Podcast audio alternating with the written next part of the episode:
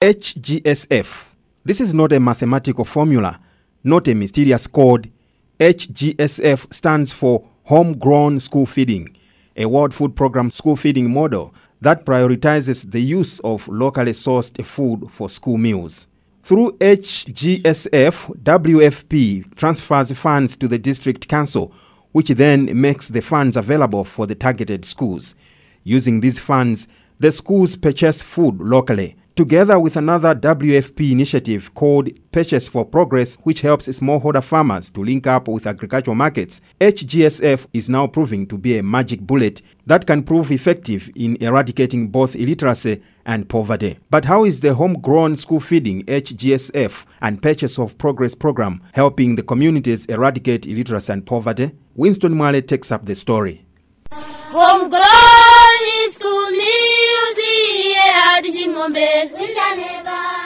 Some joyful schoolgirls from Chingombe Primary School, a school situated in traditional authority Nankumba in Mangochi district.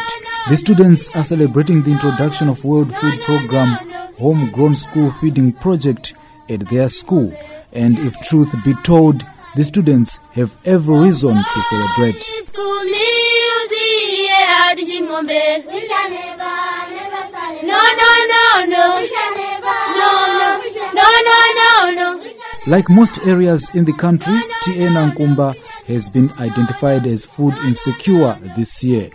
According to the 2013 Emergency Food Security Assessment, Mangochi district has the highest percentage of children with low dietary diversity, 60% to be specific, with the highest stunting rates at over 50% of surveyed districts.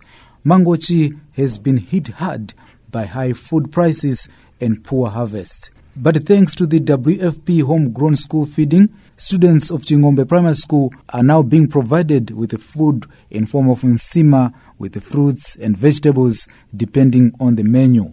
This is quite different from the traditional WFP school feeding program where students are usually provided with porridge only. According to WFP, currently targeting 9,500 learners in 10 schools, the homegrown school feeding program is designed to provide the Malawi government with a replicable and sustainable model for school feeding and local development. Laston Elias, a standard 8 student at Chingombe Primary School, is one of the students who are so excited with the introduction of the WFP homegrown school feeding program.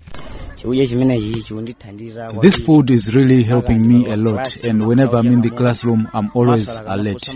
We therefore ask you to continue with the program, which will help me continue with my education. And the head teacher of the school says it was one of the initial schools receiving school meals under the WFP homegrown school feeding program model. Chingombe School now has 700 students, a 25% increase since the start of the program in 2012. We had a lot of problems. Students were always absconding classes, thereby failing during examinations.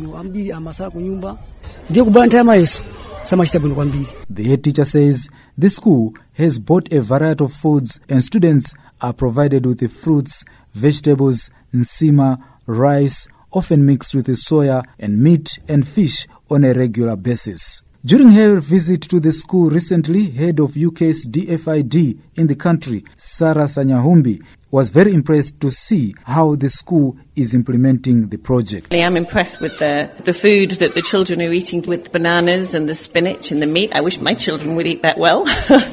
um, so, I, I, mean, I think it's something that uh, that we need to look into as an alternative. And I think the work that the head teacher and the teachers are doing here, the involvement of the community, building, you know, bringing the bricks so that they can actually build the the, the school, uh, sorry, the um, the kitchen. I mean, I think is great. It really shows community mobilization.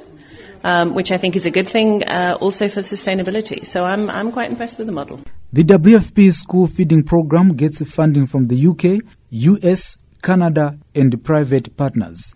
And this year alone, Britain, through UK Aid, has supported the overall WFP school feeding program with 2.8 million United States dollars during the current lean season, where all signs point to another very critical situation in Malawi. According to WFP, the homegrown school feeding program model has become essential for a sustainable model of WFP's school program in that funds are transferred to district councils which then make the funds available for the schools. And as the head teacher of Chingombe Primary School explains, parent and teacher committees oversee management of the funds and all the parents are so enthusiastic with the project which started as a pilot project with three schools in Mangochi during the school year of 2012-2013. Parents have molded bricks which will use to construct a kitchen and food shelter. But the million dollar question now is how is the WFP homegrown school feeding program helping local farmers? To ensure the success of the homegrown school feeding program, WFP linked the program to its other initiative called Purchase for Progress, where local farmers' organizations supply maize and fruits to local targeted schools. Take, for example, Chibwera Farmers Organization in Traditional Authority Nankumba in Mangochi, which was created in 2009 under the guidance of the Malawi Lake Basin Program.